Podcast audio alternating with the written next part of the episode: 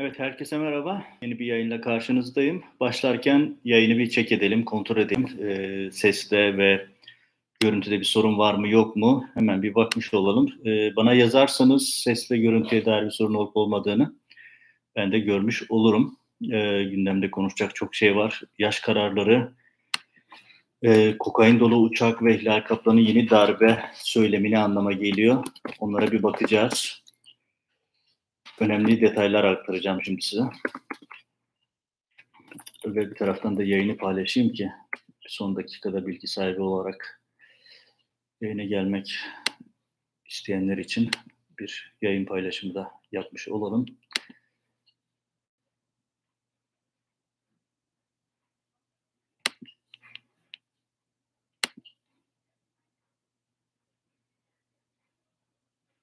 Evet, gayet iyi gözüküyor. Signalden biri aslında Adem Bey. Benim signalle bilgim yok ama neyse gelelim. Yani ben signal kullanıcısıyım ama signalden niye arıyorlar onu bilmiyorum. Evet şimdi hemen hızlıca konuya gireyim. E, üç tane temel konu var bugün size aktarmak istediğim. Normalde bunların hepsini ayrı ayrı dosya yapıp e, bir video yapmak istiyordum ama ve bugün canlı yayına geçeyim ve canlı yayında bunların hepsini sıcağı sıcağına size anlatayım istedim. Çünkü hayli ilginç gelişmeler var. Yaşı analiz edeceğiz. Yaşta neler oluyor, neler bitiyor, perde arkasında neler var ve ilk defa duyacağınız bir takım şok edici detayları size aktaracağım. E, ama önce son dakika gelişmesinden başlayayım. E, bu çünkü Türkiye'de yaşanan rejim değişikliğinin en önemli sonuçlarından bir tanesiyle karşı karşıyayız. Nedir? E, Türkiye bir suç cenneti haline geldi. Devlet artık haydut devlet. Yani yurt dışında e, Türkiye içerisinde ve yurt dışında her türlü illegaliteyi yapan, her türlü suça karışmış bir yönetim var. İşte bunun son örneğini bu sabah birkaç saat önce yani bizim Amerika'da saat tabii sabah saatleri, Amerika, Türkiye'de akşam saatlerinde bir haber geldi. Brezilya'da bir Türk havayolu şirketi, e, ismini de söyleyeyim, e, ACM Airlines, e, daha önce adını duymadığım bir şirketti. Zaten baktım yeni bir şirketmiş de ve bu şirketin e, özel jetinde 1.3 ton 1.3 ton rakama dikkatini çekerim. Kokain hani valizin bir köşesindeki 10 gramdan bahsetmiyorum. Ee, böyle bir rakamda kokain yakalandı. Tabii kokain yakalandı ve herkesin gözü bir anda, işte Sedat Peker'in açıklamalarını da hatırlayın, e, Türkiye yeni kokain üssü. Özellikle Binali Yıldırımlıoğlu'nun Venezuela'ya yaptığı ziyareti hatırlayın. Son dönemde AKP'lilerin peynir ithalatı adı altında Latin Amerika'dan Türkiye'ye kokain taşıdıkları haberlerini hatırlayın. Şimdi iş hava yollarına döndü. Hemen bir parantez açayım. E, sektörde önemli e, isimlerle e, bu olay ortaya çıktıktan sonra konuştuğumda şu detay ortaya çıktı. Şunu öğrenmiş oldum. Eskiden peynir adı altında ya da işte muz adı altında gemilerle yapılan kokain ticaretleri artık özel havayolu şirketleriyle yapılmaya başlanmış. Bunun iki nedeni var. Bir tanesi e, gemiler çok dikkat çektiği için yoğun baskı ve kontrol altına alınmışlar. Yani artık gemi çok riskli hale gelmiş özel havayolu şirketleri özellikle de özel jetler hem daha kolay taşınabiliyor hem daha az riskli bulunduğu için son dönemde e, bu alana yönelilmiş. Bir takım AKP'lilerin, Erdoğan'ın yakın çevresindeki bir takım isimlerin özellikle havacılık sektörüne son dönemde yoğunlaşmasını dikkatinize sunuyorum. Bir takım isimler burada özellikle dikkat çekici. İşte onlardan bir tanesi Şeyhmuz Özkan. Şeyhmuz Özkan ve e, söz konusu şirketin CEO'su Çiğdem Özkan AKP Adalet ve Kalkınma Partisi'nden milletvekili adayı olmuş Diyarbakırlı bir isim. Bu isimle uçağın ilgisine uçağın sahibi onlar. ACM Hava Yolları'na ait e, olduğu söylenen iki uçak ve uçakların hikayesi de son derece ilginç. Çünkü bu uçaklar ki ben de bir zamanlar bu uçaklarla çok uçmuştum. E çünkü devletin hizmetindeydi. Yani e, Cumhurbaşkanlığının, Başbakanlığının filosundaydı.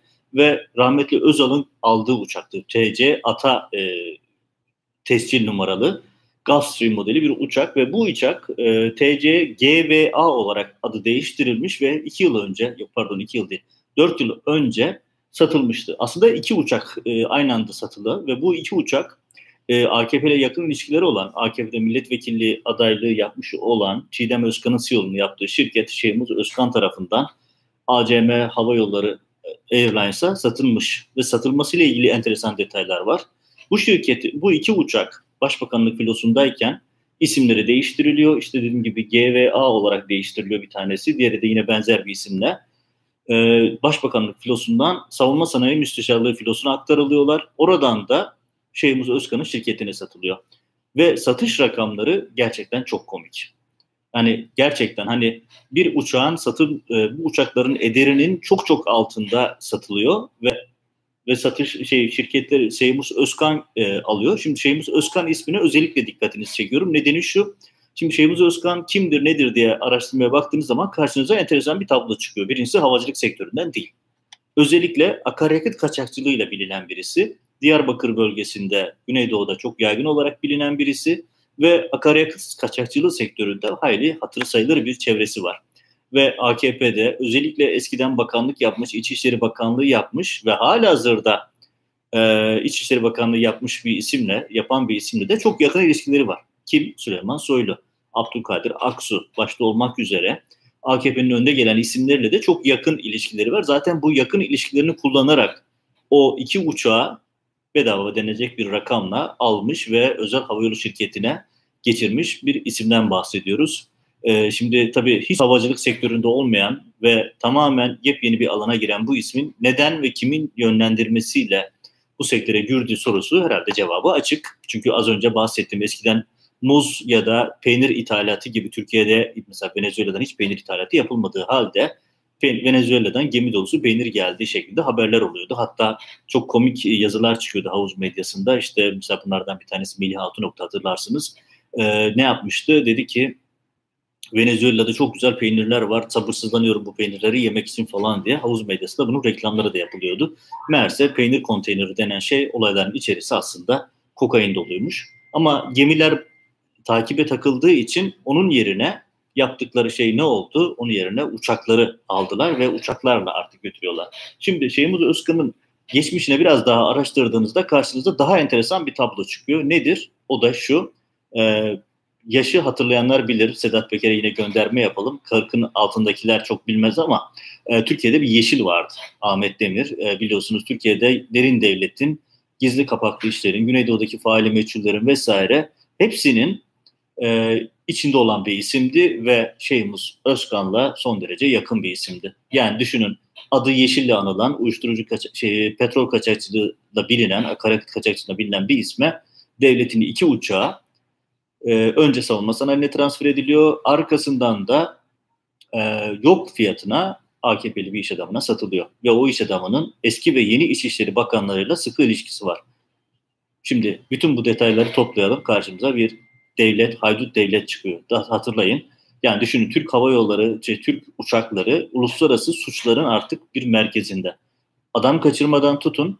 İşte en son hatta bu adam kaçırma sadece cemaat mensuplarını kaçırma değil. Biliyorsunuz Nissan'ın CEO'sunu da Japonya'dan Türkiye üzerine e, ve oradan Lübnan'a kaçırmışlardı. Şimdi burada da Brezilya'da e, güya uçak Brüksel'e gidiyor ama havacılık sektörünü bilen, bu işleri bilen insanların tanımına göre e, bu uçak Brüksel'e uğrayıp orada indirme bindirme yapmadan e, Brüksel'den İstanbul'a ve Türkiye'ye uçacaktı. Böylelikle hani uçağın izi kaybettirecek. Brüksel yerine, şey, Brezilya yerine Brüksel Türkiye uçmuş olacak. Ama soru şu, bu heroin, şey, bu kokain kimi? Çünkü Şeyhmuz Özkan'ın çapı, birikimi, ilişkileri düşünüldüğünde bu miktarda 1.3 ton kokainin sahibi olmadığını bilmek için istihbari bilgiye sahip gerek değiliz. İstihbari bilgiye gerek yok. AKP'li olan ilişkileri e, ve Ethem Sancak'la olan ortaklığını düşünürseniz her şey dönüyor dolaşıyor sarayda düğümleniyor. Bu bilgileri bir taraftan hızlı bir şekilde size sunmuş olayım. Yani düşünün Türkiye'ye getirdikleri yere bak.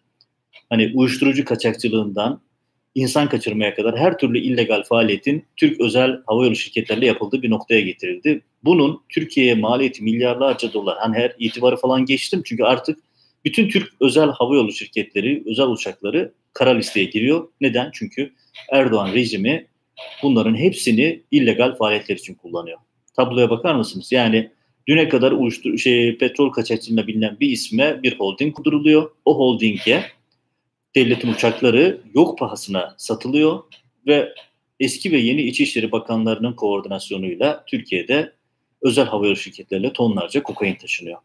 Şimdi Sedat Peker'in açıklamalarını hatırlayın. Öncesinde e, bu konuyla ilgili haberler yapan gazetecilerin açıklamalarını hatırlayın. Yani Türkiye'yi nereye getirdiklerine bir bakın. Türkiye artık kokainle anılıyor. Erdoğan rejiminin e, sayesinde Türkiye bir kokain ve dağıtı, eroin dağıtım üssü haline gelmiş durumda. Bir taraftan Afganistan'dan gelen eroin, bir taraftan kokain, e, Brezilya'da, Latin Amerika'dan gelen kokain. Türkiye bir merkez üssü haline gelmiş oldu.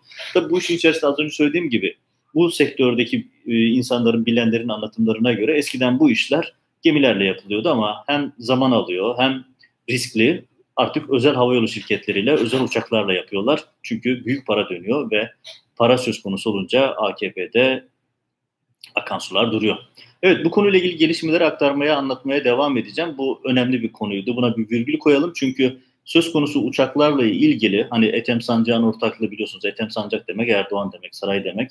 Ethem Sancak'la ortaklığından tutun bir dönemin derin devletin sembol ismi olan e, Yeşil'le ilişkilerine kadar onlar da çok önemli isimler. Onlar da vardı ve Şeyhmus Özkan, AKP milletvekili adayı Çiğdem Özkan'ın şirketinden alın tutun 1.3 tonluk bir kokain eskiden Başbakanlığı filosunda olan bir uçakta çıkıyor. Türkiye'ye getirdikleri yere bakın. Evet bu konuya dair dediğim gibi gelişmeleri e, izlemeye, analiz etmeye, anlatmaya devam edeceğim. Hemen ikinci konuya geçeyim. E, Erdoğan'ın e, biliyorsunuz Trollis'e yıldız bir isim var Hilal Kaplan. Kendisi Kabataş yalanıyla biliniyor. E, yaptığı yalanların haddi hesabı yok. Zaten troll ordusu sizin bizim vatandaşın vergileriyle Boğaz'da kendisine bir yalı tahsis edildi. Orada bir troll çetesi var. O çeteyle e, Başbakan Davutoğlu'nu devirdiler. Her türlü e, kara propagandayı yapıyorlar. 15 Temmuz kurgusunda önemli rolleri var. Bu isim e, bugün enteresan bir şey yaptı. Yaş kararının olduğu gün çıktı dedi ki yeni darbe hazırlığı var benden söylemesi. Şimdi birazdan yaş kararlarının detaylarını da aktaracağım size. Hilal Kaplan'ın pozisyonunu, durumunu, e, istihbaratla olan ilişkilerini, Berat Albayrak'ın oradaki desteğini, Erdoğan'ın e, sırtını sıvazladığını unutmayın. Yani Hilal Kaplan sadece Hilal Kaplan değil.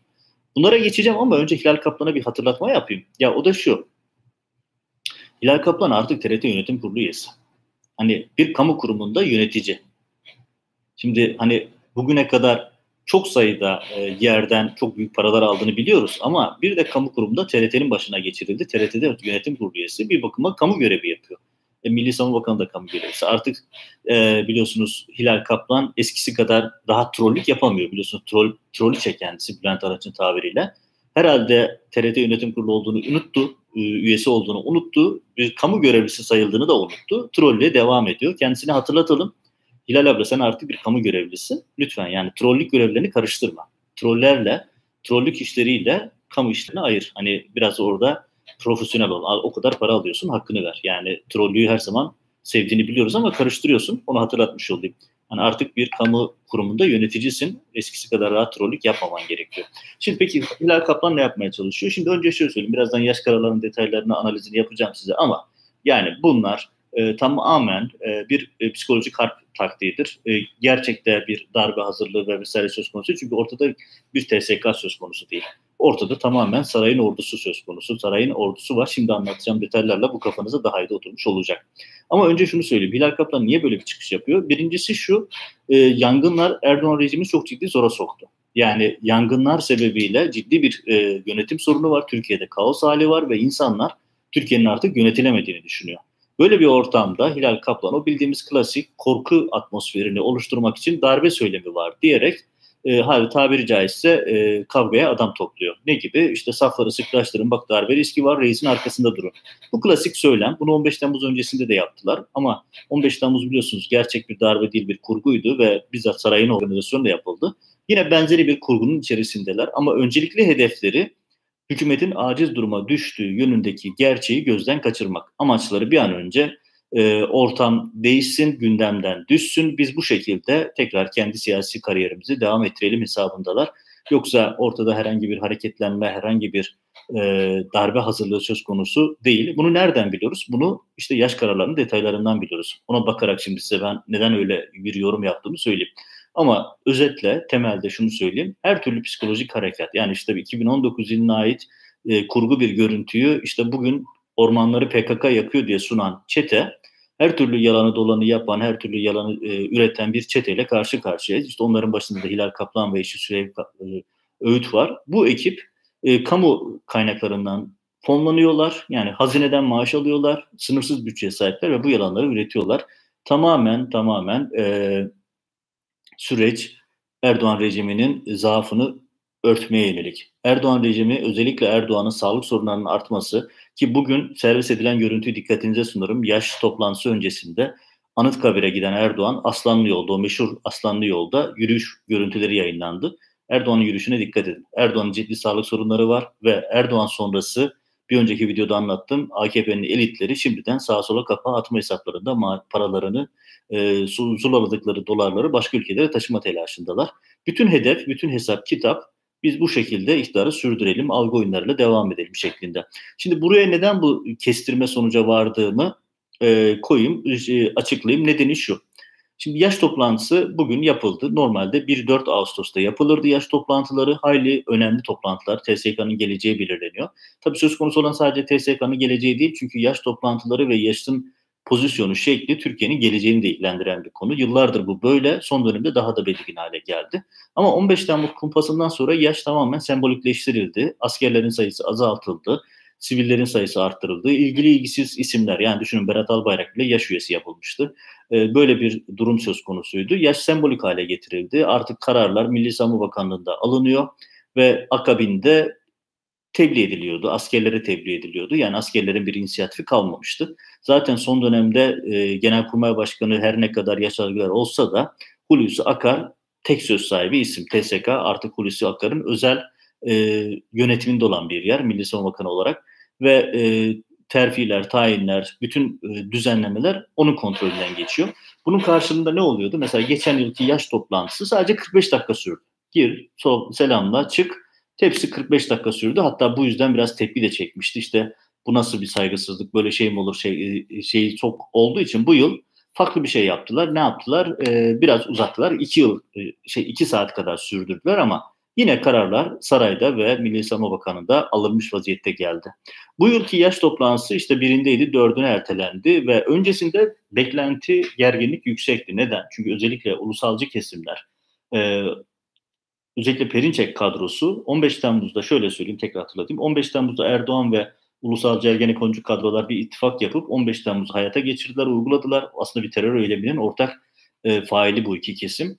O, onu yaptılar ve akabinde Erdoğan şu Ergenekon ve ulusalcı kesilen hedefi şuydu. Erdoğan bizi hapisten çıkaracak, TSK yönetimine geri getirecek ki zaten getirdi. Hatta sözcüğünün meşhur bir manşeti var hatırlarsınız. TSK'nın başına balyoz geldi diye. Hani balyoz Ergenekon'da yargılanan isimlerin hepsi TSK'nın başına getirilmişti. Ee, onların derdi şuydu. Hani Erdoğan'la biz ittifak edelim. Cemaati, Gülencileri tasfiye edelim. Yönetimi değiştirelim, anayasayı değiştirelim. Sonra biz Erdoğan'ı tasfiye ederiz. Erdoğan'ın hedefi neydi? Ya bu yolsuzluk soruşturmalarından, bu kıskaçtan çıkayım TSK bana biat etmeyen tek yapıydı. Onu da 15 Temmuz kumpasıyla dize getireyim. Bana biat etmeyen herkesin e, çanına ot tıkayım. Arkasından bu kadroları tasfiye ederim diyordu. Yani iki tarafta kol kola görüldüse bile aslında ayaklar birbirine çelme atma e, yarışındaydı. Ne oldu? Erdoğan başarılı oldu. Ergenekoncular, ulusalcılar e, çok güvendikleri TSK içerisindeki yapılanmalarına, bürokrasideki yapılanmalarına rağmen e, Erdoğan'ın siyasi zekası karşısında kaybettiler. Bugünkü yaş toplantılarının temel sonucu bu. Ne oldu? Ümit Dündar 15 Temmuz'un işte bu az önceki ifade ettiğim gibi bu süreç şöyle gelişti. İşte Erdoğan'la ulusalcı ergenekoncu kadrolar sürekli perde arkasında bir mücadele içindeydi. Sızdırılan haberler, listeler, e, Veryans'ın ve Oda TV başta olmak üzere, Aydınlık başta olmak üzere bu medya üzerinden yapılan propagandalar ve konu, sonuçta şu geliyordu. Bu yaş büyük bir çatışmaya sahne olacak. Ergenekon ulusalcı kadrolar ya süreci eline alacaklar ya da tasfiye edilecekler. Zaten Hulusi Akar ve Erdoğan ikilisi adım adım tasfiye yapıyordu. Son noktayı bu yaşta koymuş oldular. Nasıl koydular? En önemli isim Ümit Dündar'dı. Kara Kuvvetleri Komutanı, Genelkurmay Başkanı olması beklenen isim. 15 ee, Temmuz'da biliyorsunuz İstanbul'da 15 e, Temmuz'da askeri okul öğrencilerinin boğazının kesilmesi sürecinde Korgeneral Yavuz Türkgenci ile birlikte en kritik isimlerden bir tanesiydi. Bir avuç asker birinci Ordu'nun hemen yanında Boğaz Köprüsü'nde saatlerce e, orada bulundular, yolu kestiler. Beş dakikada temizlenebilecek bir hadiseydi. Ümit Dündar köprünün ayağında protestocuları organize eden isimdi. Erdoğan tarafından işte emir komuta içerisinde bir darbe oluşu, oluşmuyor. Yani bir junta var imaj oluşturulabilmek için bizzat Erdoğan tarafından Genelkurmay Başkanı yapılan isimdi. Hatta bu ismin işte Bahçeli tarafından desteklendiği de çok söylendi. Hatta dikkatinizi çekmiştir Erdoğan'ın yaş kararları sonrası hemen Devlet Bahçeli ziyarete gitti. E, mutlaka bir takım açıklamalar yapma ihtiyacı hissetmiştir. Yoksa Bahçeli'ye bu şekilde gidişinin çok bir izahı yok. Bayram değil, seyran değil. Hani bayram ziyareti söz konusu değil. Ha, gerçi Erdoğan'la Bahçeli sık sık buluşuyor ama bugünkü yaş toplantısının hemen akabinde bu görüşmenin yapılmış olmasını yaşla ilişkilendirmek kaçınılmaz. Şimdi Ümit Dündar emekli edildi. Bu önemli bir hamleydi. Ama yaşla ilgili şunu hatırlatayım. Özellikle TSK'nın yönetim kadrosu. Özellikle Tu General'den sonrası tamamen siyasi makamlarda, siyasi atamalardır. Yani bir insan Tu General oluncaya kadar, Tu Amiral oluncaya kadar prosedürel ve kendi başarısıyla bir yere kadar gelir. O kadrodan sonraki her şey aslında siyasettir. Yani aslında siyasetin en güçlü yaşandığı yerde TSK'dır, genelkurmay koridorlarıdır. Yüksek yargıyla birlikte.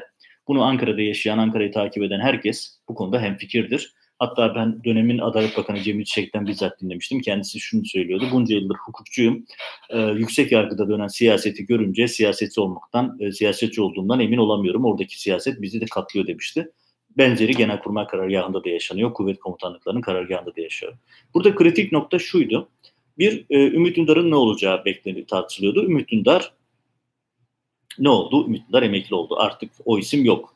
Onun yerine e, başka bir isim nedir? E, Musa Avsever, Kara Kuvvetleri Komutanlığı ki önümüzdeki 5 yıl süreyle e, bir engeli gözükmüyor ve yeni Genelkurmay Başkanı'nın Musa Avsever olması şu anki gelişmelere göre artık kaçınılmaz. O isim yeni Genelkurmay Başkanı olacak gözüküyor. Peki bu nedir? E, neden önemlidir? Şimdi ona dair e, detayları birazdan atacağım, e, söyleyeceğim pardon. Çok daha enteresan e, detaylar vereceğim ona dair. Çünkü son derece ilginç bir isim e, Musa Alsever. Ama orasına geçmeden önce e, geneli bir bitirmem lazım. O da şu Hulusi Akar tam anlamıyla damgasını vurdu. Artık tek söz sahibi Hulusi Akar. Hani Hulusi Akar'ın çiftliği TSK öyle tanımlamak mümkün. İstediğini adım adım tasfiye etti, istediğini emekli etti, istediğinin önünü açtı. Mesela bunlardan bir tanesi nedir? Metin Gürak en önemli isimlerden bir tanesiydi. 15 Temmuz'daki en kritik hamlelerden birini yapan isimdi. 15 Temmuz pardon telefonu açık unutmuşum. 15 Temmuz'daki en kritik isimlerden bir tanesi e, Metin Gürak'tı. Biliyorsunuz 15 Temmuz'da sokağa tak çıkmayacak kararı e, tankların çıkması gereken Metin Gürak'ın birliğinden çıkmasına rağmen hiç tank çıkmayan Metin İyidil müebbet alırken Metin Gürak terfi etmişti. Yani 15 Temmuz'un en kritik isimlerinden bir tanesiydi. 15 Temmuz'un kumpasını gerçekleşebilmesi için önemli rolü olan isimlerden bir tanesiydi. O ismin de önü kapatılmış oldu. Çünkü onun hani burada asıl e, kritik olan nokta Metin Gürak'ın biliyorsunuz Metin Gürak aynı zamanda İlker Başbuğ'un akrabası. Metin Gürak'ın yani ulusalcı ergenekoncu kesimin beklentisi şuydu.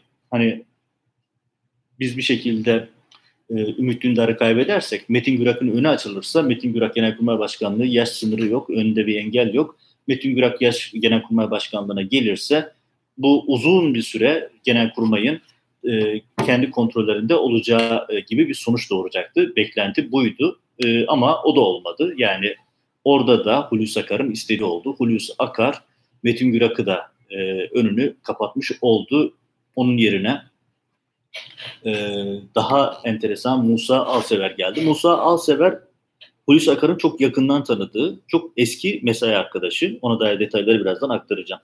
Bir diğer kritik isim Yavuz Türkgenci. Biliyorsunuz 15 Temmuz akşamı köprüde üzerinde beyaz e, çelik yelek olan, e, can yele, e, çelik yelek olan, daha çok e, askerlerin kullanmadığı bir yelek zaten o daha çok istihbaratçıların, polislerin kullandığı bir yelekti. 15 Temmuz'da o akşam Harbiyeli öğrencilerin boğazını kesilme sürecinin mimarlarından bir tanesi. Normalde bir kor general olarak çok rahatlıkla 15 Temmuz'da oradaki bir, bir avuç askeri oradan indirebilecekken aksine e, o askerlerin boğazını kesilmesiyle sonuçlanan, linçle sonuçlanan sürecin mimarlarından bir tanesiydi. O da e, görev süresi bir yıl uzatıldı. Yani TSK'da böyle durumlarda görev süresinin bir yıl uzatılması önümüzdeki yaşta emekli olacağı anlamına geliyor. O da e, tasfiye edilenlerden bir tanesi olmuş oldu. En kritik e, Perinçekçilerin en çok canını yakan tasfiye ise e, tüm amiral Yankı Bağcıoğlu. E, deniz, balyozcuların deniz kuvveti komutanları deniz balyozcuların deniz kuvveti kom, deniz kuvvetleri komutanı yapmayı planladığı isim de bu. Kendisi balyoz döneminden çok sembol bir isim, bilinen bir isim ve e, Yankı Bağcıoğlu adeta Perinçek'in e, prensiydi ama o da tasfiye edildi. Üstelik de görev süresi dolmadan erken emekli edilmiş oldu. Bu da dikkat çekici isimlerden birisiydi. Mesela Aykut Maniaoğlu da aynı şekilde e, uzatılanlardan bir tanesi. O da e, tasfiye edilen sürelerden birisi diyebiliriz. E, bu dikkat çekici isimlerden e, dediğim gibi önemli isimlerden birileri de bunlardı. Ama burada bir başka şey daha var e, yaşla ilgili. Yani Hulusi Akar ve Erdoğan ilişkisi çok güçlü bir şekilde devam ediyor. Öyle ki e, Hulusi Akar TSK'da artık tek adam. Yani TSK'da Genelkurmay Başkanı, kuvvet komutanlarının bir önemi yok artık. Her şey Hulusi Akar'ın iki dudağı arasında. Zaten 15 Temmuz kumpası sonrasında atama ve terfi yönetmelikleri değiştirildi. Artık çok kolay kuvvet komutanlıkları çok rahat yer değiştirebiliyor. Eski tahammüllerin hiçbirisi e, sırada kalmadı. Artık onların yerine e, nasıl söyleyeyim onların yerine rejimle uyumlu çalışan herkesin önüne açılıyor. Rejimin canını sıkan, rejimin istemediği herkes bir kalemde tasfiye ediliyor. Bunun önü açıldı demişti ve aynı şekilde oldu. Ee, jandarma burada çok kritik isim. Jandarma biliyorsunuz İçişleri Bakanlığı'na bağlandı. Artık jandarma genel komutanı kim olacağı çok önemli bir soru işareti. Ümit Dündar'ın karşılığında siyasi bir hamle işte arkasından Bahçeli'ye giden Erdoğan kuvvetle muhtemel polislerde söylenen şey Musa Çetin'in jandarma genel komutanlığına Arif Çetin yerine atanacağı. Arif Çetin biliyorsun Sedat Peker'in anlatımlarında da dikkat çekiyor. Son derece karmaşık, kirli bir isim. Özellikle e, suç örgütü e, yöneticileriyle, fotoğraflarıyla bilinen 15 Temmuz'daki kumpasın mimarlarından bir tanesi. 15 Temmuz'da jandarmada yaşanan e, infazların arkasındaki isimlerden bir tanesi Arif Çetin enteresan bir isimdi. Onun yerine Musa Çetin'in jandarma e, başına gelmesi bekleniyor. O da birkaç gün içerisinde açıklanacak. Eğer Musa Çetin jandarmanın başına gelirse bir bakıma Hulusi Akar'ın Ulusalcı Ergenekoncu MHP kadrolarına verdiği bir bonus olarak değerlendirilebilir. Çünkü Musa Çetin böyle bir background'a sahip. Hatırlatayım Musa Çetin aynı zamanda faali meçillerle anılan, bilinen e, bir isim, dikkat çekici bir isim. Onu da e, dikkatinize sunmuş olayım. Ee, başka isimlere tekrar bakayım. Ee, mesela Cevdet Kaplan vardı. Ee, Serdar Atasoy biliyorsunuz Kara Kuvvetleri Komutanlığı İstihbarat Başkanlığı e, FETÖ'cü falan dendi. Önce itirafçı olduğu söylendi. Sonra tuhaf bir şekilde tutuklandı vesaire. E, Cevdet Kaplan ismi de aynı şekilde bir e, isim olarak gündeme gelmişti. O emekli edilmemiş. Onun emekli edilmemiş olması da enteresan çünkü onun emekli edilmesi bekleniyordu. Ama e, TSK bir bakıma satranç e, şey yaş kararları bir bakıma satranç oyunu gibi e, Cevdet Kaplan emekli edilmeyince onun önü kapanan başka bir isim var. O da balyozculardan bir tanesi. Dikkat çeken bir isim.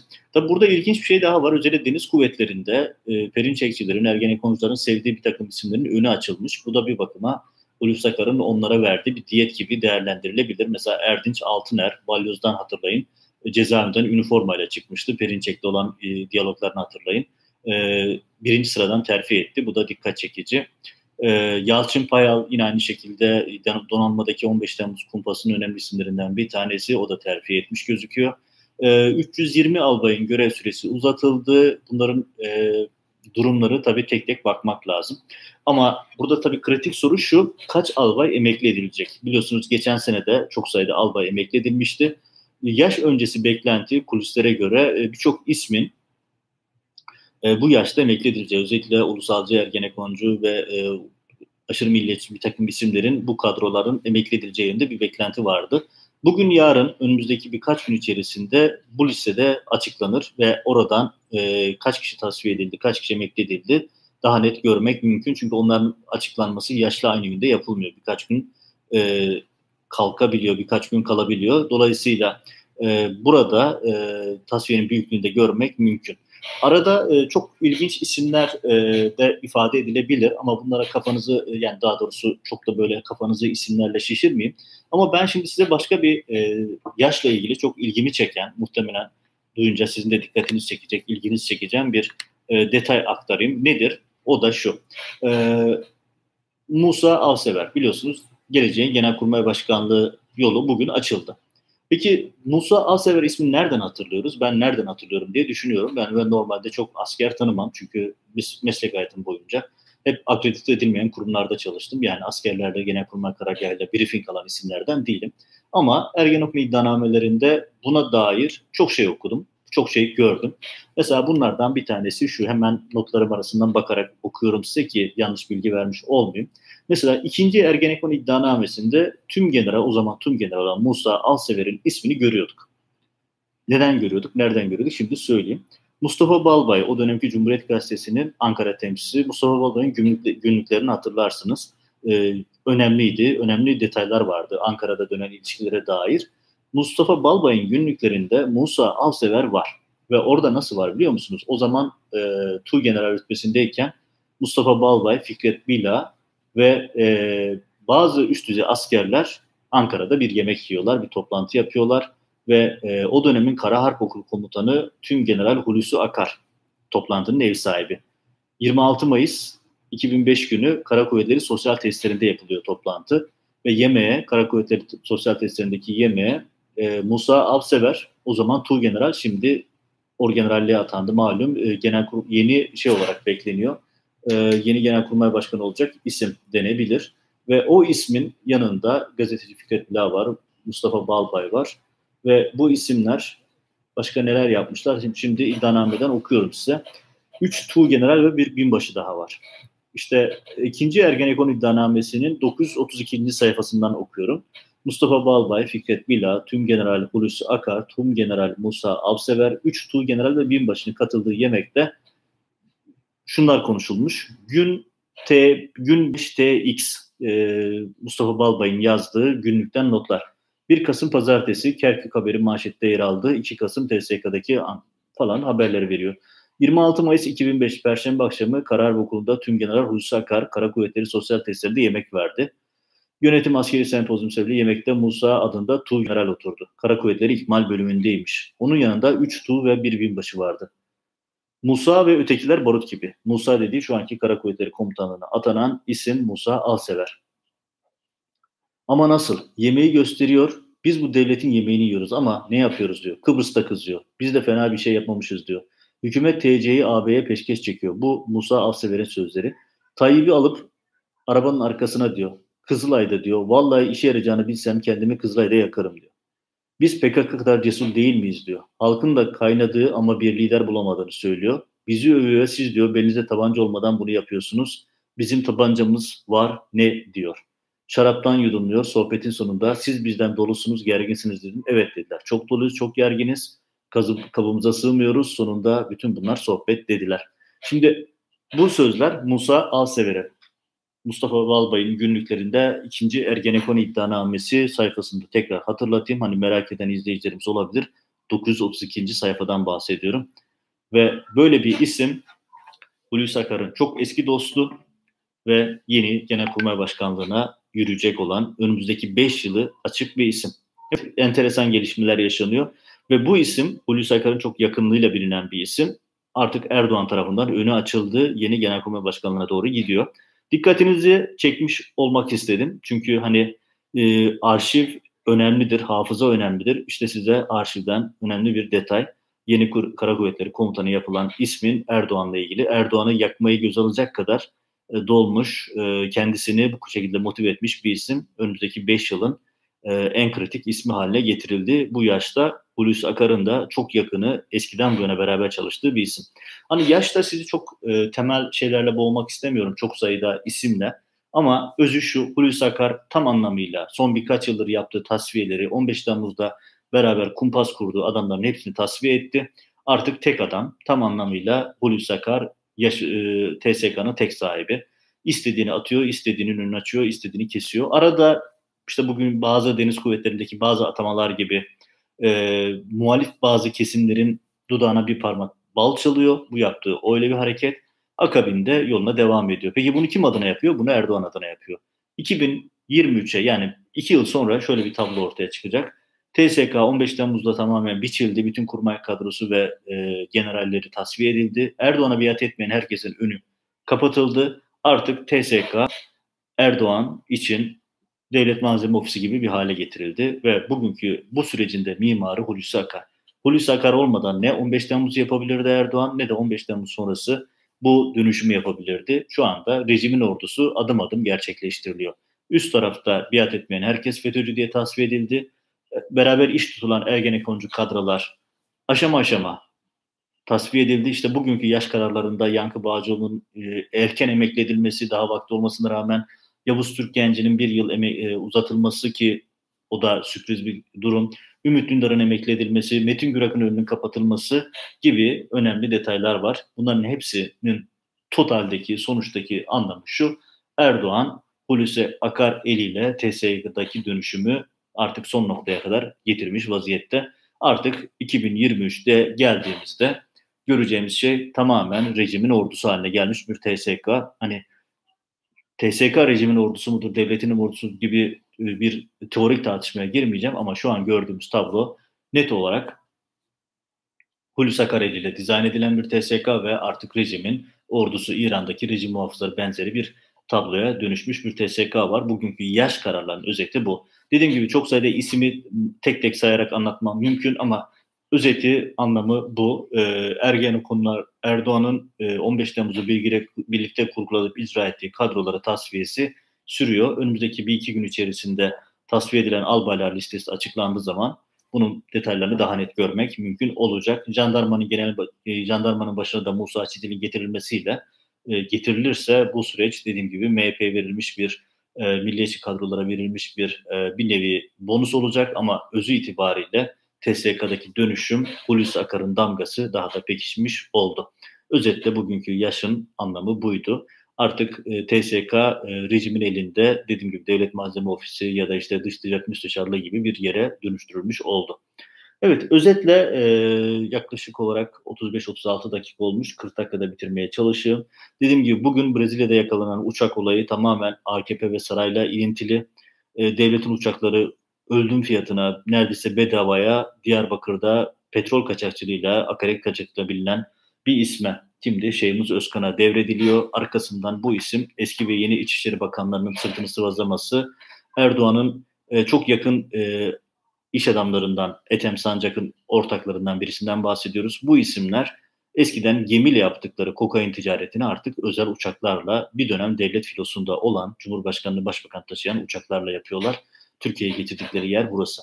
Son bir cümle Troliçe Hilal Kaplan, TRT Yönetim Kurulu üyesi Hilal Kaplan. E, TRT Yönetim Kurulu üyesi olduğunu unutup trolle devam ediyor. Hala troll troll çalışmalar yapıyor. E, troll için e, fonlanıyor biliyorsunuz. Yalıya e, hazinenin parasıyla oturuyorlar. E, unutuyorlar bazen e, bu e, artık kamu görevlisi olduklarını, TRT Yönetim Kurulu üyesi olduğunu oturdu. Ben kendisini hatırlatayım. TRT Yönetim Kurulu üyesisiniz. Artık kamu görevlisi yapıyorsunuz. E, Milli Savunma Bakanı da bir kamu e, kurumu, ordu da bir kamu kurumu ve siz e, hani kamu kurumunda çalıştığınızı unutuyorsunuz. Hani trollükten vazgeçmeyeceğinizi biliyoruz ama en azından e, biraz azaltmanızda fayda var diyebilirim. Hani vazgeçin demeyeceğim çünkü yapmayacağınızı biliyorum. Çünkü e, zulüm yapılırken kahkaha atıp çok merhametli gidiliyor diye daha fazla hükümet üyelerinden acımasız olmasını isteyen karakterde birisinden bahsediyoruz. Hilal Kaplan'ın bugün darbe söylemiyle ilgili yazdığı yazı da aslında bakılırsa tamamen rejimin yönetememesini kapatmaya yönelik klasik bir korku yayma söylemi. Şu anki TSK'nın herhangi bir şekilde darbe yapması mümkün değil. Zaten Hulusi Akar ve Erdoğan eliyle TSK dediğim gibi artık Devlet Malzeme Ofisi statüsüne indirilmiş bir kurum. Evet bugünkü yayında aşağı yukarı 40 dakika oluyor. Ee, burada bitirmiş olayım.